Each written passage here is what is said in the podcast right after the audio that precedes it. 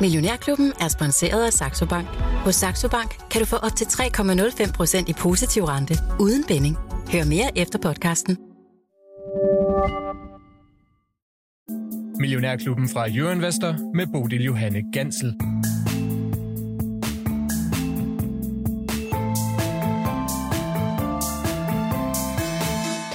Vi ved det godt. Vi kan ikke helt ukritisk blive ved med at benytte de sorte energikilder, men er de grønne så vejen frem, og i givet fald hvilke, hvornår og hvordan. Det er nogle af de spørgsmål, vi søger svar på her denne tirsdag i Millionærklubben.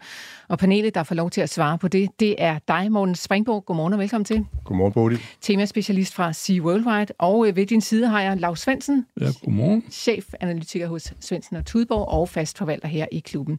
Morten, øh, det skal altså handle om øh, energitransition, som det hedder med et meget, meget fint ord. Noget, som du har beskæftiget dig med igennem ret mange år efterhånden. Hvornår begyndte du egentlig at dykke ned i det her felt? Jeg vil tro, det er godt 10 år siden. Mm. Er du øh, stadig fortrystningsfuld? Øhm, jeg tror på, at vi på den lange bane skal nå det, men vi skal også omlægge den måde, eller ændre den måde, som vi angriber problemstillingen på, fordi det, vi gør i øjeblikket, det bidrager ikke til at øh, nå i mål med net zero i 2050. Nogle af problemerne, den kommer vi altså til at tale om her i løbet af udsendelsen, og vi kommer også til at pege på uh, mulige løsningsforslag, for du har også kigget på, om der ikke er et eller andet, vi kan gøre, om det bliver den vej, vi ender med at gå. Det må tiden så vise. Nå, Lars Svendsen, lad os øh, starte ja. med, inden vi går i gang med den snak, og kigge på markedet. Ja, vi er en lille smule ned. Det er sådan en, en tredjedel procent. Det er ikke nogen stor dag. Øh, USA er med igen i dag. Og de havde fri i går, ikke? Og øh, så nu kører den på alle cylindrene, og øh, så må vi se ligesom, hvad for et humør de er. De venter jo lidt på den der, er det ikke Nvidia i morgen, der, der kommer det. som det store, ja. øh, store, store regnskab, der kan puffe til det hele. I morgen Men, efter lukketid. Okay, ja. ja. Men øh, ja, det er jo vigtigt. Øh, det er nok en vigtig detalje. Men, men, øh, men altså, og, verden har det sådan set nogenlunde øh, godt. Øh, det går så ikke så godt over i Ukraine, men øh, det kan, må vi jo vente lidt på. Øh, og, og, og se, hvor galt det kan gå med alt det der og det russiske vanvid med ham Navalny, ikke? Og øh, mm. ja, altså, så, så, så, så de dig, hvordan det går, er ikke dårlige. Hvordan det går ud i Kina? Nå ja, der vil de tydeligvis jo sætte renten ned, og det er jo nok også, fordi det ikke går så godt i Kina, at øh, nu er, er myndighedssystemet blevet venligere og lemper både hos, øh, hos øh, Centralbanken, det er People's Bank of China, og så også i øh, realkreditsystemet. Jeg ved ikke, hvordan det nøjagtigt fungerer. Det er vist via, øh, egentlig via banker, at det kører. Har, har du greb om sådan noget? Ikke rigtigt. Nej. Jamen, det er, hvordan, hvordan er struktureringen af det? Ikke? Men, men, men de sætter renten ned, og det er jo fordi, øh, de gerne vil have at, øh, at redde sektoren. Ikke? Der har jo også været nogle lempelser, så vi jeg begreb det, på, på belåningsreglerne for, øh, for, for meget man kan som privat belåne en, en ejerlejlighed, fordi de synes, gerne vil have, at de der Evergrande og hvad de hedder, der er jo flere, øh, ligesom bliver landet med, at der er nogen, der vil købe men hvis du køber, har noget, hvor du kan se, nu skal de her likvidere, så de har et lager så stort, ikke? det er ligesom at begynde at købe i Ørestaden dengang, det var til selv alt sammen. Ikke? Så har du lyst til at være den første til at købe? Nej, sæt dig ned og vind. Ja, så er det og, lidt lige meget, hvad renten er, kan man ja, sige, hvis så når de man sidste, ikke har til systemet. Når de sidste 20 procent er, er til salg. Ikke? Jeg mødte en dag sådan en mand, som bor i et sted, hvor han øh, bor i sådan en, der ejede en pensionskasse, der begyndte at sælge lejlighederne. Fint sted. Så, øh, men der var ingen, der ville købe dem, og så de satte dem i stand, og de øh, reklamerede for dem. Og så tilbød de jo også beboerne, de andre beboere, ikke? Der var ingen, der ville købe. Så snakkede man med siger, hvad, var der ikke noget med sådan en? Det er jo et pissegodt sted der, og så videre. Øh, med udsigt over vandet, og det hele der, og prisen var ikke urimelig. Så, ah, så ja, det, det er for dyrt for os at sige, ved du hvad, det har du nok ret i. Når der er, nu har du der ned, at der er 20 procent tilbage af det lager der. Når så er de måske, det er måske, går der måske 10 år til ikke? Så skal du købe. Mm. Fordi så er processen med overstået, og så det sidste, de var jo lang tid inden uh, fru den dør, der bor i, på, på tredje sal til højre. Ikke? Men, så, øh, så, og, og det, er Kina... det, det, er jo det, der er Kina-problemet. Ikke? Ja. Men de er jo, du kan jo se, at systemet er presset, også når de finder på, at man skal øh, få øh, alle mulige fonde og selskaber selv, og alle mulige skal købe aktier. Så er det jo lidt, fordi de ved, at nu, nu er der altså brug for øh, alle mænd til pumperne, og mm. få ind, bytte noget øh, optimisme, men det er jo så bare lidt sådan lidt, lidt bagvendt. Ikke? Altså man skal jo helst være foran vognen. Nu er det fordi, det, det, det ikke går så godt. Nu skal der ryddes op, og det var jo så lang tid. Ja, øh, aktiemarkederne ude i Kina er altså en lille bitte smule opad, men det er altså ikke meget medvind, de får på sådan en uh, udsigt til lavere renter på boligmarkedet, Lars Svendsen. Nej, men de er ja. også lige startet igen efter at have været lukket en uge, ikke? Så jo, jo, normalt, når sådan noget starter efter en pause, så, så stiger det. det. Altså, det er jo sådan en ren børs. Det var så, så i går, ikke? De startede i går. Ja, ja, men altså hvad, normalt, når det, du, du, nu er der grønt lys, nu kan vi tage fat, så har man siddet der på hænderne en hel uge, og nu skal vi i gang med at lave noget. Der er sådan en vis øh, instinkt, Nå. trang til at gøre noget. Jeg så også, at myndighederne derude ja. i Kina har været ude at sige, at øh, nu vil de for alvor begynde at lytte til, hvad folk øh, i ja. markedet de siger og mener mm. om den måde. ja, ja, det er, altså, ja, jeg griner, fordi det lyder jo ja, helt ja, det lyder og jeg tænker, lad os se det, før, før vi tror det. Okay, Nå, godt. Så øh, Kina-markedet ja. altså en lille bitte smule op, og det er øh, det danske marked desværre ikke. Det er så en lille bitte smule ned. Nogle af dem, der trækker ned, det er altså Ørsted, DSV og øh, Vestas. Og i uh, toppen, der har vi Bavarian Nordic, Novozymes og Zealand Pharma. Og så i det store udland, Lars Svendsen, så var Bayer ude med en uh, ikke særlig ja. positiv nyhed. Nu vil de lade være med at udbetale udbytte. Ja. Hvad betyder det? Ja, altså de har faktisk betalt meget udbytte. Var det ikke en øh, euro, de betalte? Den ligger kurs 29. Øh, så, og det var jo det, som øh, Michael Friis, der har den, og, og, og, og han sidder jo og siger det der, og det er jo rigtigt nok. Altså, den har jo, det er jo en virksomhed, som, det er jo en gammel, en af de der de tre, der kom ud af i farben alt det der efter krigen, ikke? At, øh, at øh, der er jo, øh, de har en fantastisk øh, sortiment, også de er verdens største inden for øh, landbrugskemi. Øh, crop science kalder de det for, ikke? Men de er svært ved at dele den op, og så er de meget store inden for, øh, faktisk også inden for pharma, hvor de ikke har så mange nyere præparater. Ikke? De har blandt andet den der gode gamle hoved, pinpille der, du ved, øh, vi, hvad var den hed, den gamle, den Albyl hed den, ikke? Nå, ja. Den har jeg fyldt 100 år for, fem år siden, ja. tror jeg det var. Men, men, men hvad hedder det, den kan stadigvæk sælges. Men jamen, det er ligesom problemet ved det, og de har så øh, allerede spundet nogle virksomheder ud, øh, blandt andet inden for plastik, øh, altså en rigtig plastik ting, øh, kemi øh, har de pillet ud. Men, øh, men øh, så, så nu her, hvor de suspenderer udbyttet, det er jo den sidste glæde, man har haft øh, ved det. Jeg har prøvet den, lidt den samme en gang med den her, øh, og jeg er jo ikke reddet endnu. Teva, som jo var en øh, udbytteaktie, de havde forgældet sig selv ved at købe op, og så lige pludselig fandt de ud af, at nu skulle de jo også tage det til at fungere. Alt det, de havde købt, det gik ikke så godt. Og så, da, da de så suspenderede udbyttet, så gik aktien jo helt, øh, så blev den halveret. Ikke? Altså, men nu er ham her den har engang kostet lige over 100, nu koster den 29. Ikke? Hmm. Så ja, men det er, uh, Friis må jo så, for, han kan sikkert forklare noget. Han kommer han ikke om på dag, så... Han kommer i morgen. Kommer i morgen, så må du have ham om det. Men, okay. Og vi andre, vi sidder jo bare og venter på, uh, hvornår vi kan komme til at købe. Ja. Fordi, den, nå, men den er, den er jo øh, nede, hvor, hvor, øh, hvor det er, ikke? Og hvis du kunne isolere den der, øh, alle de der retssagskrav om, om mest, det er jo mest øh, Roundup-produktet, ikke? Om det har været kraftfremkaldende eller ej, at så, så, så vil aktien jo i sig selv være meget, meget mere værd. Men hvad skal der til, Lars Svendsen, før du begynder at købe, øh, trykke på købsknappen? Jamen, de skal jo, problemet med det er jo, at de bliver ved med at få regninger og betaler millioner, halve og hele milliarder. Øh, ikke til en, men altså til, til mange. Øh, og de skal have de der øh, gruppesøgsmål øh, stoppet, eller altså af, blive færdige med dem. Mm. Når det er så overstået, så, så og, og produkter er jo ikke forbudt. De, øh, EU har lige øh, øh, forlænget det i 10 år, tror jeg, øh, altså adgang til at sælge det her for... Roundup? Ja, ja, ja, ja, her for øh, lige før årsskiftet. Ja, okay. Så, så det, er jo, det er jo sådan lidt underligt noget, men samtidig skal de betale øh, enorme erstatninger for at for at have brugt det, så i USA det foregår. Ikke? Nå, men så ja, men den er ikke så god for Mens ham. Ja. du venter på Bayer kommer ja, ned ja, ja. i de rigtige niveauer, så er du i gang med at købe noget andet. Du uh, fortalte mig lige her over morgenkaffen, at du begynder at købe op i oliesektoren. Ja, vi talte jo om det også forleden. Jeg tror, at olieprisen skal op, og det er jo så hovedparameteren der. Ikke? Og han ligger der rundt 80 øh, for opadgående, og, og øh, ja, så, så jeg køber lidt olie. Øh, så nogen, der har olie, upstream kalder man det for, når du ikke ejer raffinaderier og tankstationer og alle mulige ting, men, øh, men kun øh, har øh, sælger råvaren. Og øh, ja, og det, det, er jo så, det er jo så lidt desværre i, i, i Norge, fordi det er sådan et, øh, et ret sikkert marked, men til gengæld med meget høj skat. De har jo, øh, altså, hvis du kan finde et eller andet olieselskab ude i den store verden, så er skatten cirka det 40, 40 om højst 50 procent, og deroppe betaler de 80, ikke? lige i øjeblikket med de oliepriser, det afhænger af olieprisen. Men, men øh, ja, jeg kører lige det der. Det håber jeg, at... Øh, Er det også her til millionærklubbens portefølje? Nej, ikke endnu, men, men det, kan jo, det kan jo komme. Ikke? Og så har jeg jo det der problem, at jeg har jo mange tankskibe, og det tror jeg meget på. Men hvis øh, der bliver problemer med oliemængderne, altså worst case er jo, på oliesituationen, er jo, at øh, Rusland på en eller anden måde må, øh, må, må, må stoppe den krig, men uden at Rusland bryder sammen. Og så sidder de derinde og lukker sig ind, og så sidder vi og siger, jeres olie vil vi ikke have, hvis vi kan spore, at det har været ude at vende i Indien og blevet til flybrændstof, der bliver afleveret på prøvestenen, så vil vi ikke købe det, vel? Mm. Så mangler der jo lige pludselig de der, de, øh, de laver 10 millioner tønder, og de seks kommer ud i verden, kan man sige, som eksport. Øh, og så er der også noget naturgas. Så har vi lige pludselig et energiproblem. Og så olieprisen nok ikke 80, så hedder den nok 100 eller 110 igen, eller jeg ved ikke, måske mere. Men, men så skal vi derop. Det, det siger ikke det, der sker, men jeg bare siger, generelt er oliemarkedet altså øh, ret stramt. Det er de, og det gode er, at det er de private selskaber, der øger produktionen, fordi OPEC holder den jo nede. Mm.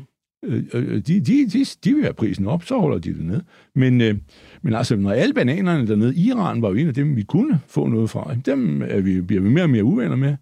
Ikke? Øh, og nu har vi så amerikanerne øh, forvarmet sig over venezuelanerne, mm. men, men de har ikke ret meget. Øh, de, de skal først ligesom have det hele til at køre igen.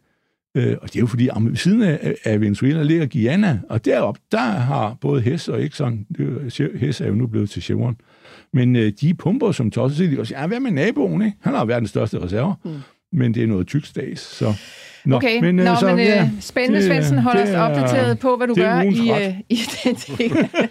cool, så fik vi altså uh, fast grund under fødderne her på en tirsdag i Finans, hvor jeg har besøg af Lars Svendsen og Morten Springborg fra Sea Worldwide. Og du kan selvfølgelig også blande dig i debatten, hvis du har kommentarer eller spørgsmål ind til studiet, ja, så skriv du bare til mig på sms'en 42 42 03 21. Husk at starte din besked med Mio. Vind og sol var igennem mange år svaret på alle verdens energiudfordringer, men noget tyder på, at vi har overvurderet værdien af de vedvarende energikilder. Morgen Springborg, det er jo altså ikke, fordi vi sådan har siddet øh, på den, øh, på den lade side, når det gælder klima- og energiudfordringer. Vi har talt og talt og talt, og der bliver der også postet milliarder af kroner ind i investeringer, som burde kunne gøre en forskel. Men har det overhovedet battet noget? Øh, over de sidste 20 år er der investeret mellem 4.000 og 4.500 milliarder dollar i grønne teknologier, primært sol og vind. Og det har bidraget til en reduktion af verdens fossile afhængighed fra 86 til 82 procent. Jamen, det lyder jo simpelthen så øh, deprimerende. De senere år har mere end halvdelen af alle energiinvesteringer gået til de vedvarende. Og øh, det underliggende problem her, det er øh, det her begreb, der hedder energidensitet øh, tætheden på energi. Og problemet er, at sol og vind er bare enormt lette energier i forhold til det, som vi forsøger at fortrænge, nemlig de fossile. Men Morten, øh, altså, hvordan kan det være, at det er gået så galt, havde jeg nær sagt, fordi at øh, til Sydlandet, sådan en økonom som dig, kan sætte dig ned og kigge i data og kigge på kurver og se, hvordan det er gået. Men altså dem, der virkelig arbejder med det og har forstand på det, er de ikke også klar over, at vi bruger for mange penge på noget, der virker for dårligt? Altså, det er noget, som jeg selv har tænkt meget over. Mm. Øh, hvorfor det er så svært at komme igennem øh, i debatten. Øh, men det er stort set umuligt. Øh, det er platformen som jer, øh, som vil tage en samtale om de her ting. Men ellers er det politiske system helt lukket i Danmark. Øh, fordi øh, jeg tror, at man har en kæmpe, kæmpe kommunikationsudfordring, fordi man har tudet befolkningen døve de sidste 20 år om, hvad det er, man skal gøre. Og det er meget, meget svært for en politiker at ændre retning. Øh, så det er en ting. Noget andet er omkring sociale øh, mediers ekokammer-tendenser. Øh, øh, vi hører det, som vi gerne vil høre, og det er meget, meget svært at, at forholde sig til alternative synsvinkler. Øh, og det er jo ikke kun energiproblemstillingen, men det gælder alle forhold i livet, at, at det er meget, meget svært at adressere ting, som går ens fundamentale synspunkter imod, fordi ja, øh, der er mange grunde. Jeg tror også, at der er meget, meget store øh, lobbyinteresser i det her. Der er det, man på engelsk kalder rent-seeking, øh, som gør, at, øh, at det er øh, meget, meget svært at komme igennem. Huha, det lyder ikke særlig godt. Øh, kan øh, den rent-seeking, hvordan øh, skal det forstås? Øh. Oha, nu skal jeg passe Nå, på. Jeg har ikke hørt det ord før. Men, øh, rent-seeking, det er ja. jo, hvor at man, øh, øh, ønsker at opnå øh, øh, en situation, som er gunstig for, for en selv, øh, på bekostning af andre. Mm-hmm. Og Ja. ja. så tror jeg ikke, jeg behøver at gå mere ind i det. Okay. Ja, men, øh, det- øh, ja, vi hører, hvad du siger mellem linjerne der, morgen. Men, men hvis vi kigger sådan ud i verden, står det så lige slemt til alle steder, eller er der nogle lande, der sådan har formået Nej, altså, at gøre en... Der er helt klart øh, ved at ske en, øh, en ændring af, øh, af de her øh, politikker. Øh, og det er jo særdeleshed sket i lyset af øh, den stigende konfrontation, der er mellem øh, Syd, Global South og Vesten. Øh, fordi Vesten, med undtagelse af USA, ejer ikke energi. Og vores modpart ejer energien. Så det er jo som udgangspunkt en meget, meget skidt position at være i. Øhm, og øh, jeg er ret overbevist om, at den her momentum, begyndende momentum, der er i en realis- øh, at man ser tingenes tilstand i øjnene i dag, om at det vi gør, det kommer kun til at få momentum. Fordi øh, jeg er ret overbevist, og man kan bare lytte til øh, det, der skete på, eller det, der blev sagt på München Sikkerhedskonferencen ind over weekenden, at de europæiske politikers prioritering ændrer sig i øjeblikket. Det er ikke længere klimaudfordringer, som kommer til at stå øh, allerøverst, fordi der er nu en fuldstændig eksistentiel trussel for øh, demokratiske øh, systemer i Europa. Vi står over for øh, en aggressiv Rusland, og øh, udsigten er, at øh, de her 2%, som vi skal bruge på vores forsvarsbudgetter, øh, er et minimum, og at vi nok skal doble det over de næste 10 år.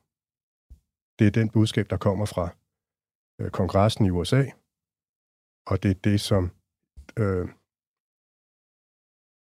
vi, er, vi opererede med øh, før øh, murens fald, og vi skal tilbage til det for at modstå det pres, der kommer fra Rusland og Kina. Mm. Og det kommer altså til at koste noget for samfundet, og det betyder, at vi bliver nødt til at omprioritere. Vi står altså over for nogle øh, store geopolitiske risici, og det har vi gjort snart øh, et stykke tid, Morten, og det tager altså alt fokus også øh, på den politiske scene, lyder det til. Og på den måde bliver klimadagsordenen jo lidt sådan et, hvad skal man kalde det, luksusproblem, som man kan tillade sig at sætte ud på sidelinjen, hvis der er noget andet, der er mere Jamen, præcist. jeg vil hellere sige det på den måde, at det vi gør i øjeblikket, som koster spidsen af en jetjæger, det er ikke effektivt. Mm. Vi kan gøre tingene effektivere med mindre penge. Øh, Og det er jo det, som, som jeg så har gravet ned i. Hvordan gør vi det så? Fordi Mm. det, vi gør i øjeblikket, det er ikke noget, som bringer os i mål. Okay, jeg håber, der er nogen, også politikere, der lytter med her i dag, så vi kan få ændret på den dagsorden. Morten, du taler om noget, som du kalder for et øh, energitrilemma. Hvad ligger der i det begreb? Det betyder, at øh, energiomstillingen skal ske under hensyntagen til øh, bæredygtighed, til øh, økonomi og til sikkerhed. Og hvis vi ikke er i stand til at levere energi, som er bæredygtig, som er sikker og som er øh, øh, affordable, øh, at folk kan betale for, Mm. så kommer man til at miste befolkningernes opbakning til energiomstillingen. Og jeg begynder at se, at befolkningernes opbakning til den her omstilling af vores samfund er ved at skride. Og det er måske ikke så tydeligt i Danmark, men det er tydeligt i resten af verden. Mm. Og vi har set det fra det første i USA. Vi ser det omkring, øh, rundt omkring i Europa med øh, landbrugsorganisationer, øh, som, øh, eller som gør oprør mod øh, de krav, der bliver lagt på landbruget. Og, og de ting her kommer til at sprede sig, hvis man ikke laver omstillingen under hensyntagen til trilemmaet. Mm. Og er der lige stor fokus på det her trilemma, Morten, eller er der nogle ting, som øh, politikerne, som jo til sydenland er dem, der bestemmer retningen, øh, øh, er, er, der, er der noget fokus, hvor de sådan er, er mere ops, eller, eller ej, i forhold til de tre øh, ting, som ligger i trilemmaet?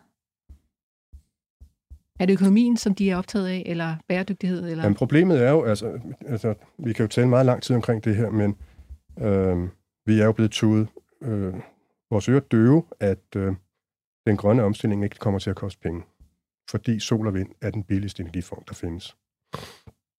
Øh, jeg faldt over et øh, citat fra Dolly Parton, Mm. som øh, for mange år siden sagde, at det koster en pokkers masse penge at se så billig ud, som jeg gør. okay, fair nok. og det passer meget godt til mm. den historie, vi har fået fortalt om sol og vind. Fordi øh, der er en høj korrelation mellem andelen af vedvarende energikilder i vores energisystem og prisen på energi i vores energisystemer. Så det går stik i modsat imod det her med, at sol og vind skulle have de laveste omkostninger. Og grunden til, at der er den misforståelse, det er, at det er kun en marginal analyse, man kigger på. Hvad er prisen på at levere strømmen ind i elnettet? Uden hensyntagen til, hvad yderligere investeringer der skal foretages, for at der skal gøres plads til sol og vind. Og der er rigtig, rigtig mange investeringer, som ikke bliver taget med i den der beregning, som siger, at sol og vind er de billigste. Det er spørgsmål om, at vores elnet skal voldsomt udbygges, fordi øh, solparkerne, vindmøllerne, de ikke står der, hvor forbruget er, så el, elen skal transporteres længere. Øhm, Vejrsystemer er meget korreleret. I hele Nordeuropa gør vi de samme ting. Vi udbygger vind og sol, og det betyder, at i perioder har vi alt for meget strøm, og i andre perioder har vi alt for lidt.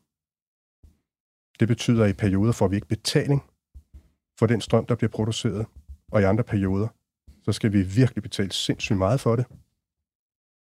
Der skal øh, være en backup-kapacitet svarende til øh, det, der hedder peak demand. Fordi der er situationer, hvor der ikke er nogen produktion. Det skal vi også betale for. Vi mangler det, der hedder øh, inertia i systemet. Det er noget, som de store gamle kraftværker de gav stabilitet, så frekvensen den var stabil. Det kan vindmøller ikke generere. Det koster også. Det er det, der hedder systemydelser. Så der er mange ting, som gør, at energiomkostningerne stiger med omlægning til vedvarende energikilder. Og det er altså alle de ekstra ting, som du ikke hører, der indgår i den øh, nuværende debat ja, derude? Ja. Okay. Og dertil kommer jo så, at øh,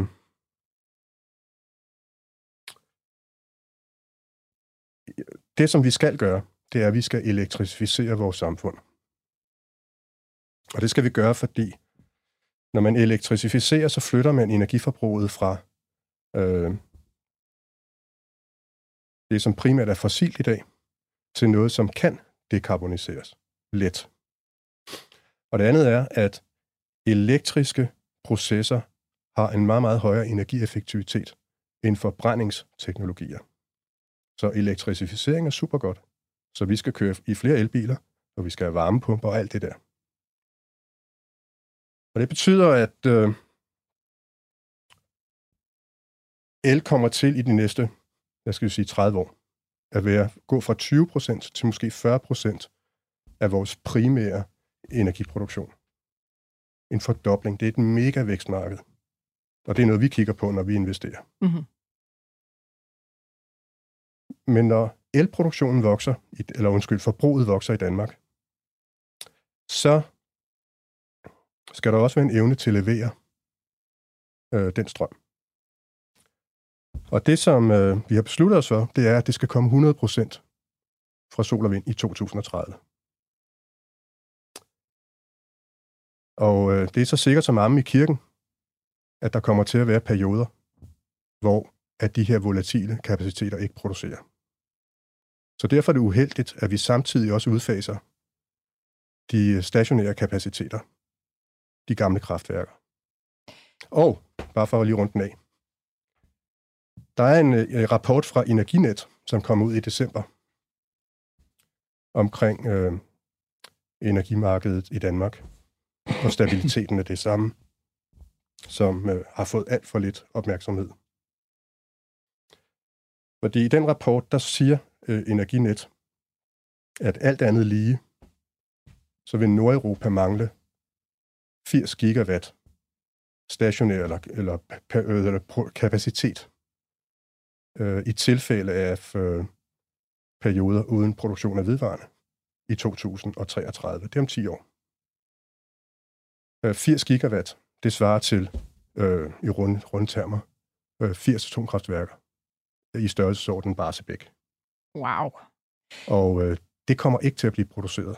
Øh, så det vi ser ind i, det er øh, elsystemer, som kommer til at være meget, meget mere ustabile, end de vi har været vant til. Og det gør det meget, meget svært øh, for virksomheder at lave langsigtet investeringsplanlægning, hvis man ikke er sikker på sin energiforsyning. Mm. Men Morten, øh, tror du ikke, hvis vi lige pludselig i Danmark her begynder sådan øh, for alvor inden for 10-15 år at øh, få sådan strømudfald i løbet af sådan en helt almindelig dag, tror du så ikke, at politikerne de vil op sig og tænke, okay, der er i hvert fald noget galt helt, og jeg ved ikke, om, om, om det så er for sent til at gøre noget, men altså, jeg kan bare ikke forestille mig, at byer sådan øh, går ned øh, fra den ene time til den anden i, øh, i sådan et land som Danmark. Øh, altså, vi er der ikke helt endnu, men tæt på. Øh, Frede Vestergaard på Weekendvisen, han har skrevet en artikel i sommer, hvor han beskrev, i, jeg tror den hed Som vinden blæser, den artikel, øh, to tilfælde, hvor dan, det danske elnet var meget, meget tæt på at, øh, jeg vil ikke sige crashe, fordi jeg tror, vi talte faktisk om, at øh, man skulle have det, der hedder brownouts, hvor man laver nogle nedlukninger i mindre områder i et par timer for at håndtere situationen. Men det er 2023. Mm. Og vi har ikke, jeg har i hvert fald ikke hørt, at politikerne har ændret deres syn på, at vi skal gå fra, i øjeblikket tror jeg, vi ligger på, at sige 65 procent vedvarende, at det ikke skal blive være 100 procent i 2030. Hmm, sæt i gang derude, for jeg lyst til at sige. Øh, Morten, øh, du er også inde på, at det er jo sådan, øh, vi taler også sådan om, om Danmark, men, men det er vel sådan også en, ja, Nordeuropa, som vi skal ja. kære os om. Skal vi indgå i meget tættere samarbejde med vores naboer? Altså en måde, man kan håndtere volatiliteten i sådan et vedvarende energisystem, det er jo, at man kan gøre netværket større. Og øh, i dag har vi primært Øh, nu taler jeg ikke Danmark, men i, i, primært har vi i dag at gøre med nationale elværk, eller elnetværk. Og øh, elforsyningen skal meget, meget mere internationaliseres i årene fremover. Øh, og det betyder jo, at der er nogle meget store investeringsmuligheder i det her. Øh, og en af de lavest hængende frugter, jeg ser, det er jo at investere i de regulerede selskaber, som øh, står for udbygningen af, den, af transmission- og distributionsnetværkene. Fordi det er øh, temmelig sikre, eller meget sikre, investeringer, der kommer til at ske, fordi hvis de ikke sker, så er der ingen yderligere udbygning af vedvarende kapaciteter. Hmm. Og der er ikke noget netværk i Europa eller i USA, eller globalt for den sags skyld, måske uden for Kina, hvor det ikke er netværket, som er øh, flaskehalsen for yderligere udbygning af vedvarende kapaciteter.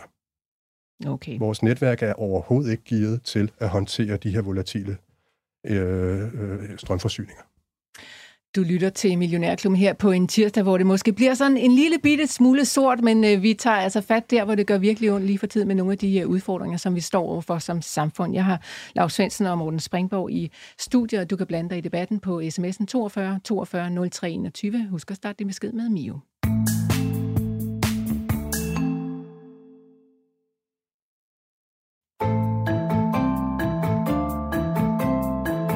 Som morgen investeringer skal der til, og det er de helt store af slagsen. Nu lever vi i et øh, helt andet rentemiljø, end vi gjorde for øh, bare ja. sådan øh, øh, ja, et par år tilbage. Hvad betyder det så for hele den her sag?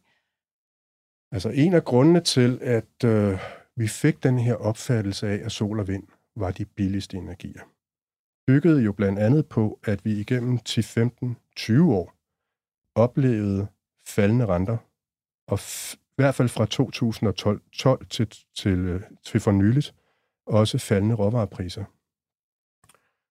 Øh, fordi sol og vind er de absolut mest ressourceintensive energikilder, vi har. Altså, der, øh, en, en, øh, en offshore vindmøllepark bruger 27 gange mere ressourceinput for at producere en megawatt-time end et kraftværk baseret på gas. 27 gange mere. Så det er klart, at hvis råstofpriserne falder, så vil det relativt mere begunstige en vindmølle. Det betyder også, at når de der råstofpriser de begynder at stige igen, så bliver vinder, vindmøllerne også meget, meget hårdere ramt end et gaskraftværk. Det andet er også, at fordi sol og vind øh, i sådan finansielle termer har lang varighed. Det er en meget stor upfront investering, og så er der stort set ingen driftudgifter de næste 20 år. Så er vindmøller og solparker ekstremt rense, rentefølsomme. Så i takt med, at renterne faldt, så blev det mere og mere gunstigt at investere i sol og vind. Indtil at renterne lige pludselig gik amok og steg fra, hvis vi taler om statsobligationer, fra 1, til 4-5 procent. Og en 3 procents stigning på en lang rente, hvis man putter det ind i en DCF-model og regner på værdien af en vindmøllepark, så kan man let se, at sådan en vindmøllepark den falder 50 procent i værdi. Og det er jo det, der er sket. Mm. Og, hvorfor og Ørsted, Ørsted. Og det er derfor, Ørsted ligger, hvor den ligger i dag. Mm. Og det var altså meget forudsigeligt. Okay. Det ser ikke godt ud. Nå, men det, det er så rigtigt det der, fordi vi har lullet os i søvn, og øvrigt gælder det samme, når de alt deres byggeri, de bygger som sindssygt stadigvæk, og har en hale, de ikke er blevet færdige med endnu. Det er jo også, at renten har været alt for lav, og så øh, kan alt betale sig, og så øh, knaller du alt det der op øh, rundt omkring alle mm. vejen. Det, det, der, det er nemlig en, en, en, en snedig parameter, som nogen glemte at tænke Øh, Øh, tilstrækkeligt meget over. Ja, godt vi kan tænke over det i løbet af udsendelsen i dag. Vi har fået en øh, uh, sms ind fra Peter Bjerring, som skriver, øh, Millionærklubben, I er jo nødt til at få lidt modvægt til en debattør som Springborg. De udsagn kan ikke stå uimodsagt. Der, uh, det kunne være en repræsentant fra Energistyrelsen, uh, fra for eksempel øh, ja, Energistyrelsen skriver igen, eller Concito. Jeg har lige fundet et par oplysninger fra Energistyrelsen, skriver han. 81 procent af Danmarks elforsyning kommer fra vedvarende energi, og 41,5 procent af det totale energiforbrug. Morten, øh, hvad siger du til det? Er du øh, for ja, sortseende Ja, men det er helt rigtigt. Mm. Øh, jeg har faktisk også, hvis folk har lyst til det, så kan man jo læse den rapport, som vi har offentliggjort på vores hjemmeside. SeaWorldwide. SeaWorldwide.com. Yes. Den er forløbig kun på engelsk. Danmark har reduceret sin øh, fossile afhængighed ned til noget, der hedder omkring 57 procent, mm. ifølge øh, øh, statistika. Og, øh, og det har jeg så gravet yderligere ned i. Og Danmark er jo, øh, siger vi, et forgangsland på den grønne omstilling. Og det er rigtigt, at hvis man kigger på, hvor vi ligger i forhold til konkurrenterne, så er det stort, stort set kun lande som, som øh, Frankrig og Sverige, som ligger med lavere fossil afhængighed end Danmark fordi de har atomkraft og vandkraft i Sveriges tilfælde. Mm. Danmark har været det land, hvor vi har set den største reduktion af fossil afhængighed de sidste 20 år. Og det tilskriver vi vores udbygning af øh, sol og vind. Og det er ikke helt rigtigt. Uh, nu skal vi ikke gå alt for langt ned i detaljen her, men cirka halvdelen af den reduktion af vores fossile afhængighed kommer fra biobrændsel. Og den biobrændsel i begyndelsen, den vil jeg antage var bæredygtig, fordi der var det et relativt lille ressourcebrug, vi havde, forbrug vi havde, som vi kunne skaffe øh, fra vores egen øh, geografi, vores egen land. Men i stigende grad, i takt med, at vi har udbygget vores biobrændsel, eller biomassekapaciteter, og øh, så har vi jo haft behov for at importere. Og en tredjedel af det, som vi brænder af, det bliver importeret øh, og det er på ingen måde bæredygtigt eller fossilfrit. Øh, så jeg er stærk, stærk modstander af brugen af biomaterialer til energiproduktion. Det bliver kørt ind på store nej, nej, nej. lastbiler? Vi fælder, eller vi fælder skove, som i forvejen er gode til at suge CO2 til sig, mm-hmm. for at brænde det af, for at vi kan pynte os selv og sige, at vi er øh, et forgangsland. Det, det er fuld, jamen, jeg sad en dag, og det er længe siden. Tusind tak til, øh, til lytteren, som stillede spørgsmål. Ja, og, og det er jo så kun el, øh, og her er det, det med 57 er jo hele Danmarks energiforbrug, ikke? Men, men, så det husker, men, men hvad hedder det, jeg sad en gang for fem år siden, og, sådan noget lignende, og regnede på det her, fordi så havde de også pralet af, at der var et stort projekt om at købe, man fældede gummitræer i Liberia, øh, kørte ned til havnen, så sejlede man dem til Danmark, og så blev de fyret af, og så fik de penge, og så kunne de plante nogle nye tal, og alle var glade og wow, wow, ikke? Mm. Altså det øh, brændselsforbrug, øh, som skibet havde, som jeg nogenlunde kunne regne ud, det svarede til halvdelen af brændværdien af det der træ, du transporterede op. Så kunne du sige, at de øh, olietræer skulle, øh, det var sådan nogle gummitræer, ikke?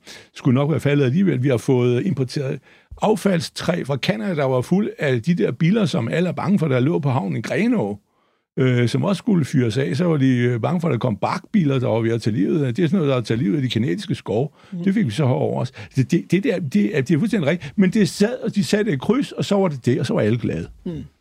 Okay. Øhm, Inden at vi graver os helt ned i et sort hul, så skal vi også lige prøve at kigge på nogle løsninger, fordi ja. vi er jo selvfølgelig også interesseret i, hvordan man sådan, øh, kan investere ind i altså de løsninger, der naturligt er nødt til at komme ja. på banen. Men Morten, øh, først og fremmest, hvordan kommer energi efterspørgselen til at udvikle sig de kommende år? Ved vi, har vi sådan et præcist overblik over det? Nej, det har vi ikke, men øh, vi har nogle gode bud. Mm. Og så har vi dem, som øh, vores øh, beslutningstager lytter til. Øh, IEA for eksempel, øh, som siger, at vi skal prøve at stræbe efter ikke at have en vækst i energi for efterspørgselen. Øh, hvilket er helt udelukket, fordi vi har cirka 6-7 milliarder mennesker øh, i udviklingsøkonomierne, som selvfølgelig skal have adgang til mere energi. Så selvfølgelig skal vi producere mere energi. Mm.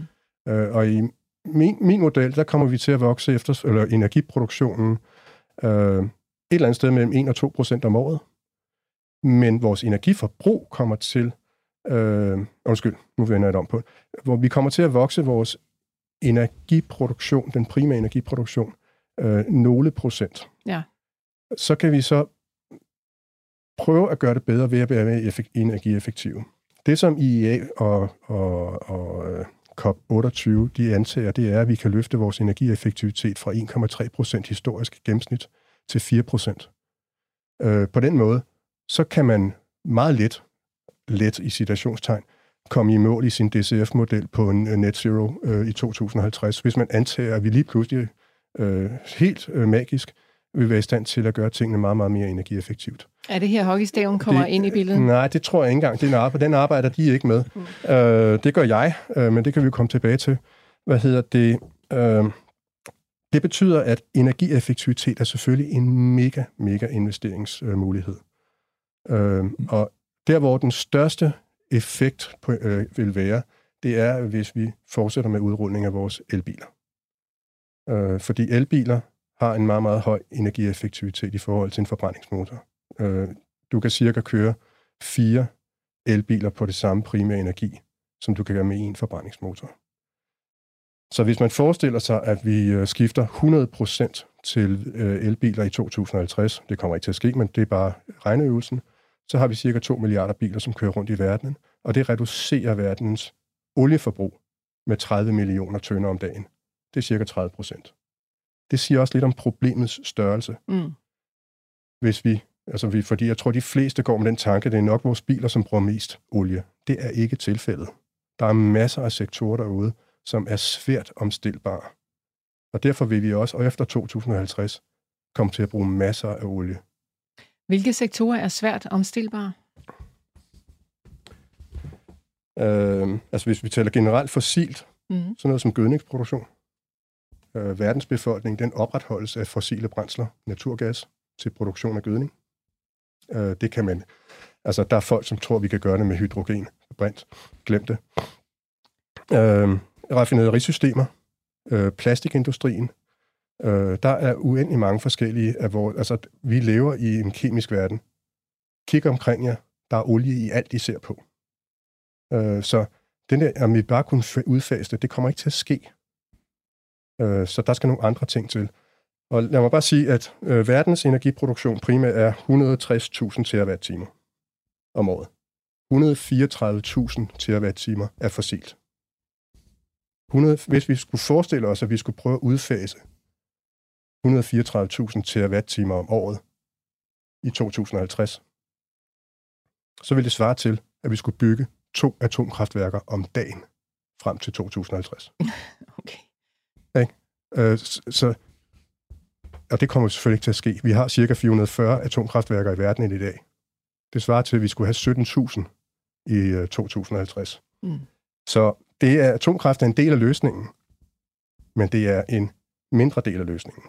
Okay, så lad os høre lidt om, hvad løsningen ellers kan være, Morten. ja. Fordi det lyder til, at vi skal vende til, og, og jeg fornemmer også, at debatten om atomkraft er ved at vende ja. lidt. Øh, der ja. var i, ja, i de år, hvor jeg voksede op, der var det i hvert fald ikke særlig godt atomkraft, nej. og vi rendte rundt og demonstrerede og alt det der, men øh, det er ligesom ved at vende lidt... du også? Lidt, nej, jeg gjorde ikke. Jeg kiggede på. Okay. men det er ligesom ved at vende lidt tilbage, Morten, ja. eller hvad men måske du? før vi kommer dertil, så bare lige have den helt store pensel op og sige, hvad, hvad er udfordringen, og hvad er øh, de der byggeklodser til at nå i mål?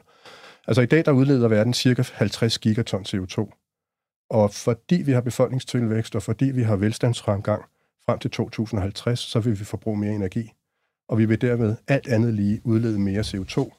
Og min model siger, at alt andet lige, hvis vi ikke gør noget, så bliver det 80 gigaton i 50. Så vi skal fjerne 80 gigaton. Og, og, og, og, og sådan som jeg ser det, så cirka, cirka øh, en, en fjerdedel af det her, det skal fjernes ved, at vi bygger meget, meget mere vedvarende. Og nu modser jeg måske, tror flytterne, det som jeg startede med at sige, nej, det gør jeg ikke. Der er bare en grænse for, hvor meget vedvarende der kan være i det energisystem. I Danmark er vi på cirka 65 procent sol og vind i vores elsystem, og det er over grænsen, mener jeg, for at det ikke går hen og bliver for volatilt og for omkostningsfuldt. Vi kan tage vores elsystem op til en 40-50 procent globalt. Og det betyder, at hvis vi gør det, så skal vi tidoble produktionen af strøm fra sol og vind. Så frem til 2050 globalt kommer vi til at se en tidobling af produktionen fra sol og vind. Det er fortsat et vækstområde, og øh, hvis man kan finde de rigtige selskaber, fint at investere der. Vi har haft lidt svært ved det. Okay. Øhm, så der ligger ikke noget i jeres portefølje inden for lige den her kategori? Ikke i øh, grønne øh, produktionsteknologier. Okay. Øh, cirka 20 procent af reduktionen kommer til at ske ved massive investeringer i energieffektivitet. Og nu, nu nævnte jeg biler, men det er også noget som varmepumper, hvor vi tager og øh, fjerner produktion, eller for, forbruget af olie og gas og erstatter det med strøm. Det er meget, meget, meget mere energieffektivt. Øh, sådan noget som pumper, undskyld, øh, elmotorer, som i dag, Øh, jeg var meget overrasket, da jeg hørte det, der findes cirka 50 milliarder elmotorer i verdensøkonomien, og de bruger cirka 50 procent af vores strøm, og de er meget ineffektive, fordi enten så kører de, eller også kører de ikke. Og det vi skal gøre, vi skal skifte til det, der hedder Variable øh, Frequency Drives, hvor at man kan øh, sætte hastigheden på motoren til det, der svarer til opgavens, øh, for at løse problemet. Øh, det kan reducere energiforbruget 30-35 procent, hvis man gjorde det, og vil være en massiv øh, elforbrugsreducerende initiativ, og vil kunne reducere CO2-udledningen selvfølgelig også. Så der er masser af lavt hængende frugter, fordi de her effektivitetstiltag, de betaler sig selv. Du behøver ikke have en politiker, som skal komme og give tilskud til det, for at folk gør det. Det er i folks egen interesse at gøre det. Mm. Og derfor virksomheder som Danfoss for eksempel, som vi desværre ikke kan købe, er enormt velpositioneret lige præcis i det her område. Øhm, den største CO2-reduktion i absolute termer, vi har haft de sidste 15 år i verden, øh, er sket i USA. De har reduceret deres CO2-udledninger fra 6 til 5 gigaton. Og det har de gjort, fordi de er skiftet fra kul til gas i deres elsystem. Fordi de havde den her shale-revolution. Gas er meget, meget værdifuld fossil energi, fordi det er en relativt ren fossil energi. Den udleder halvt så meget CO2 per energienhed som kul. Så i min bog, så skal der investeres meget, meget mere i fossile, eller i gas, for at vi kan lave en transition. For at vi kan fortrænge kul. Det værste, der sker i øjeblikket, det er, at Kina og Indien, de kører på med deres forbrug af deres egen kul, fordi det er det, de har adgang til, og det er den billigste energiform for dem. Hvis vi kunne give Indien og Kina anledning til at skifte til noget, som var lige så billigt, nemlig gas, så ville det have enormt stor effekt på CO2-reduktionspotentialet i verdensøkonomien. Men Morten, øh, kræver det, siger du dermed, at vi går ind og betaler for, at øh, Kina og Indien, de sådan for alvor kommer op i gear? Fordi altså ærligt talt, altså, kan man næsten bebrejde dem, at de benytter de muligheder, de har. Og de har også en befolkning, de skal brødføde og, og forhåbentlig få til at vokse og få bedre velstand. Ja, nej, øh, vi skal ikke betale dem. Mm. Øh, vi skal øh, sørge for, at øh, der er øh, incitamenter Hvad at gøre det, det rigtige. Jamen, det kunne for eksempel være, at man ikke underinvesterede i naturgas, men faktisk sørgede for, at naturgasmarkederne var meget rigelige. Øh, fordi det vil presse prisen ned, og på den måde vil naturgas være mere konkurrencedygtig i forhold til kul. Øh, vi, vi kommer til at i de, de kommende 10 år at, at opleve meget øh, stor økonomisk volatilitet, også på grund af de her ting her. Fordi øh, vi i Europa øh, er ved at øh, gøre os selv meget, meget ukonkurrencedygtige, og derfor indfører det, der hedder CBAM, øh, som er en Carbon Border Adjustment mekanisme på importerede varer, som har øh, øh CO2-indhold i sin produktion. Det kommer til at påvirke øh, vores import fra øh, Global South ganske, ganske betydeligt, og vil nok øh, få en led i, at der kommer til at være en hel del øh, volatilitet på, på det handelspolitiske område i, i årene fremover. Øh, Europa har også den udfordring, at vi er så langt frem i bussen i forhold til energiomstillingen, men problemet er bare, at de teknologier, vi bruger, de bliver produceret i Kina. Og det er politikerne nu vågnet op for, overfor. De er ved at erkende, at vi er ved at miste hele den europæiske bilindustri, ligesom vi mistede den europæiske solpanelindustri for 15 år siden. Øh, og, og det er sådan en, på engelsk en catch-22, hvordan vi forholder os til det. Jeg ved det ikke. Jeg ved bare, at det, som vi har gjort de sidste 10-15 år, har været ganske, ganske ufordelagtige øh, for, for europæisk økonomi. Mm. Nå, men for at komme tilbage på sporet. Øh, atomkraft er en relativt lille reduktion på cirka 2 gigaton ud af de 80. Øh, fordi vi har meget, meget aldrende atomkraftværker i dag, som over de næste 15-20 år vil blive udfaset. Så vi skal virkelig løbe op ad bakke for at kompensere for det. Altså det er en, øh, vi skal investere rigtig, rigtig meget for bare at stå stille. Øh, nu var der det her pledge ved COP28, og det er også det, og, og, hvor man vil tredoble produktionen fra atomkraft fra ca. 2.600 terawatt-timer til omkring 7.000. Og det er også det, som er i min model. Og hvis man regner på CO2-reduktionspotentialet af det, så er det cirka 2 gigaton. Ikke ret meget. Men det, som man skal huske på, det er, at alt det sol og vind, vi producerer, eller vi sætter op i dag, det er væk om 20 år. Det er den livstid, der er på det. Mm. Et atomkraftværk, der bliver bygget i dag, producerer minimum 80 år. Okay. Så, så det er det langsigtede, vi skal fokusere her på. Og ikke kun 2050, men også derefter. Altså, vi har også børnebørn og oldebørn, som skal leve i den her verden. Mm. Øhm, mit indtryk er, Morten, at nu er der også sket rigtig meget på atomkraftværkområdet. Ja. altså, det er jo ikke kun de der gigantisk store atomkraftværker, som øh, der bliver bygget. Der er faktisk øh, rigtig meget øh, forskning og udvikling inden for sådan små enheder. Jeg mener om, jeg ved ikke sådan helt præcis, hvordan det foregår. Men de der små enheder, som Copenhagen Atomics blandt andet arbejder ja. med, kan, ja. kan det være en eller anden form for løsning ind i det også? Øhm, det håber vi da.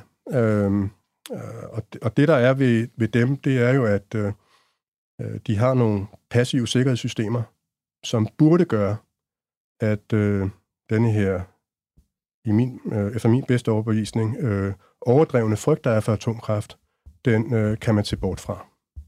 Og det andet er, at de er øh, modulære. Det betyder, at øh, de kan produceres på en fabrik, øh, for eksempel øh, på Amager, hvor øh, Copenhagen øh, Atomics øh, ligger, og så kan de blive eksporteret til verdensmarkedet, hvor de så kan producere. Mm. Og det, der er imponerende, det er, at, at Copenhagen Atomics, og jeg tror også Seaborg, øh, siger, at de kan producere sådan et kraftværk om dagen. Øhm, øh, så øh, hvis det skulle være rigtigt, at de kan realisere det, så vil øh, potentialet af den her teknologi, når vi kommer ind i 2030'erne, være ganske, ganske betydeligt. Ja. Men det er stadigvæk øh, øh, også andre energikilder, vi skal forlede os på. Øh, sol, vind, gas, atomkraft. Morten, lad os prøve ligesom at rette blikket ind mod, hvordan man sådan kan investere ind i nogle af de her øh, udviklingsmuligheder, som du ser for dig. Ja. Øh, og du har nævnt det øh, blandt andet biler, varmepumper, øh, elmotorer. Er det så noget, man skal satse på som investor og finde øh, selskaber inden for de kategorier? Ja, altså vi kigger altså, ikke så meget på, øh, på hverken sol eller sol, øh, eller, hedder det, solproducenter eller på, på vindmølleproducenterne, fordi øh, vi har ikke været i stand til at finde virksomheder, som har en, en, en, en komparativ konkurrencefordel. Øh, derimod så kigger vi, øh, når vi kigger for eksempel på, på bilerne, så er der noget på komponentsiden, der kunne være interessant. Øh, altså, øh, silicon carbide MOSFETs, det er nogle semikonduktorer, power, power chips, som kommer i, i elbilerne. Og jeg skal ikke bruge tid på det. Meget andet at sige, at Øh, det skaber virkelig stort energieffektivitetspotentiale, når man skifter til moderne øh, chipsets i biler. For eksempel, da Tesla 3 kom i markedet i 2018, så var de det første, der kom ud med sådan en chip. Og det øgede øh, range på bilen på, på en 8-10 procent. Men meget, meget lille marginal investering for Tesla. Så stort, stort afkast på investeret kapital, og det er det, vi kigger efter. Mm. Øh, når vi kigger så ind i, i andre øh, effektivitetsområder, så er det jo sådan noget som varmepumper, øh, hvor der er rigtig, rigtig gode investeringsmuligheder, både i Skandinavien, øh, i USA og i Japan, hvor vi, hvor vi har investeringer i dag. Øh, kan du nævne nogle, øh, nogle selskabsnavne? Altså i USA, der er en af de førende, det er sådan noget som Carrier, i Sverige er det Nibe. Øh, sektoren har været lidt i modvind her på den korte bane, fordi øh, politikeren er trådt tilbage i forhold til den her tvungne udfasning af, øh, af gasbrændere, øh, øh, og, og man pressede på med, med varmepumperne. Men hvis man kigger langsigtet på det, så er det uomgåeligt, at det er den vej, som vi skal. Så antallet af, øh, af varmepumper kommer til at, i min bog, tidoble øh, frem mod 2050, det årlige salg af det her. Mm. Øh, øh, så, så det er et område, øh, sådan noget som sustainable timber, øh, altså øh, vedvarende bæredygtige øh, træ i, øh, i byggekonstruktioner. Vi har øh, i København, øh, tæt på min arbejdsplads, en pensionskasse, som er ved at opføre et meget stort øh, øh hvad hedder det, kontorbyggeri, øh, bygget i, øh, i træ. Mm. Øh, teknologien er nu der, hvor man kan producere, eller man kan lave huse op til 50 øh, etager i træ. Og hvorfor gør man det? Øh, man gør det, fordi det er et godt klima at, at arbejde i. Man gør det, fordi øh, man binder CO2'en i bygningen. Alternativet vil være, at træet det forvidret, og CO2'en bliver løs, øh, fritgjort ind til atmosfæren. Og det tredje er, at man fortrænger brugen af stål og cement. Og øh, kommissionen har været ude for nogle år siden og antage, eller regnet på det og sagt, at CO2-reduktionspotentialet, hvis Europa overgik til at bygge meget, meget mere i træ, ville være øh, 2 gigaton. Der findes gode selskaber i, Europa, eller i, i Skandinavien, sådan som UPM Købende og, og, og Store Enso, som, som leverer de her produkter. Øhm, så, med, altså, så den måde, som vi kigger på det, det er at, at prøve at kigge på områder, hvor at der er vidshed for teknologien. Det, vi, vi tager ikke et teknologibed, et usikkert teknologibed, som for eksempel på brint, som vi ikke rigtig tror på. Vi kigger på selskaber, som har en øh, dominerende markedsposition, det arbejde, det marked, de opererer på, og hvor der er en pænt afkast på investeret kapital. Mm. Og I er jo altså aktiv forvalter ude hos øh, Sea Worldwide, og man kan gå ind på jeres hjemmeside, der kan man se alle de aktier, som I har liggende i porteføljerne, så det er hverken hemmeligt eller, ja. eller øh, ja, underligt. Det kan man sådan set bare selv gå ind og kigge på lige der. Øhm, der er lige en hurtig, øh, et hurtigt spørgsmål, morgen. Vi har kun et par minutter tilbage, så det kan godt være, det ikke bliver den lange debat, men Torben han skriver, kan gæsten ikke lige uddybe hans noget kategoriske kommentar? Brint, glem det. Energidensitet. Mm. Øhm, hvis vi tager øh, og producerer strøm i Nordsøen, med henblik på at brænde det af i et kraftværk i Tyskland, så mister man cirka 80 procent af energien. Øh, vi mangler i forvejen energi, så vi skal ikke smide det væk på, på, på, på brint. Der er øh, meget, meget store energitab i, con, øh, i conversion, og desuden så det der med at transportere brint i, i rør, er heller ikke en god idé, fordi det skal komprimeres meget. Øh, det koster energi, øh, og jo længere man skal transportere det, jo større energitab. I øvrigt så er molekylerne bare meget små, så de kan faktisk øh, komme ud af stål. Øh, så øh, det, og, og, og brint er meget, meget, øh, hvad hedder det, kraftig øh, klimagas. Okay. Så fik vi lige den med. Tak for det spørgsmål, øh, Torben, og vi bliver desværre nødt til at sætte et punktum her, Morten, men jeg kan fortælle, at der er masser af lytter, der skriver, kan ikke snart invitere Morten igen, for det er alt for lidt tid at kun at sætte 55 minutter af til lige præcis den snak. Og jo, det vil vi sandelig gerne, Morten. Jeg er sikker på, at uh, på et eller andet tidspunkt, lidt ude i fremtiden, der kan vi ja. få lov til at trække på dig igen. Tusind tak i hvert fald, fordi du kom her i dag. Morten Springborg, temaspecialist fra Sea Worldwide. Og Lars Svendsen, du får lige lov til at kigge Nå, den sidste det, gang ja, nu skal jeg også sige noget. Ja, den, den, det, det marked er blevet en lille kende billigere, er bedre, men altså 0,05 promille eller sådan noget. Det, det, det, vi har en småsur dag. Og så må vi håbe, at det togen letter lidt uh, senere på dagen. Men altså, nej, det er lidt, det er lidt uinspireret ah, kedeligt. det blev en ja. småsur dag ja, med ja. et lidt deprimerende emne, men jeg håber trods alt, at I også kunne se, at der var nogle muligheder i hvert fald. Ja, men det lykkes. Vi dør jo ikke. Det skal vi skal nok, nok lykkes. alt sammen. Ja. Godt, Lars Svendsen. Så fik vi lige trukket energien en lille bitte smule op her ja, til ja, sidst. Ja. Øh, vi sætter et endeligt punktum der. Tusind tak, fordi I lyttede med. Vi er selvfølgelig tilbage igen i morgen med mere Millionærklubben.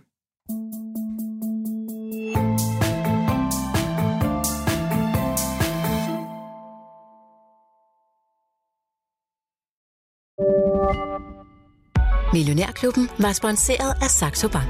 Ved du, hvor dine penge helst vil være? Hos Saxo Bank kan du få op til 3,05% i positiv rente uden binding. Bare ved at have en investeringskonto. Det er nemt og gratis at oprette en konto. Der er ingen konto og depotgebyr, og der er ingen binding. Så du kan altid investere eller trække dine penge ud. Kom i gang allerede i dag på saxobank.dk.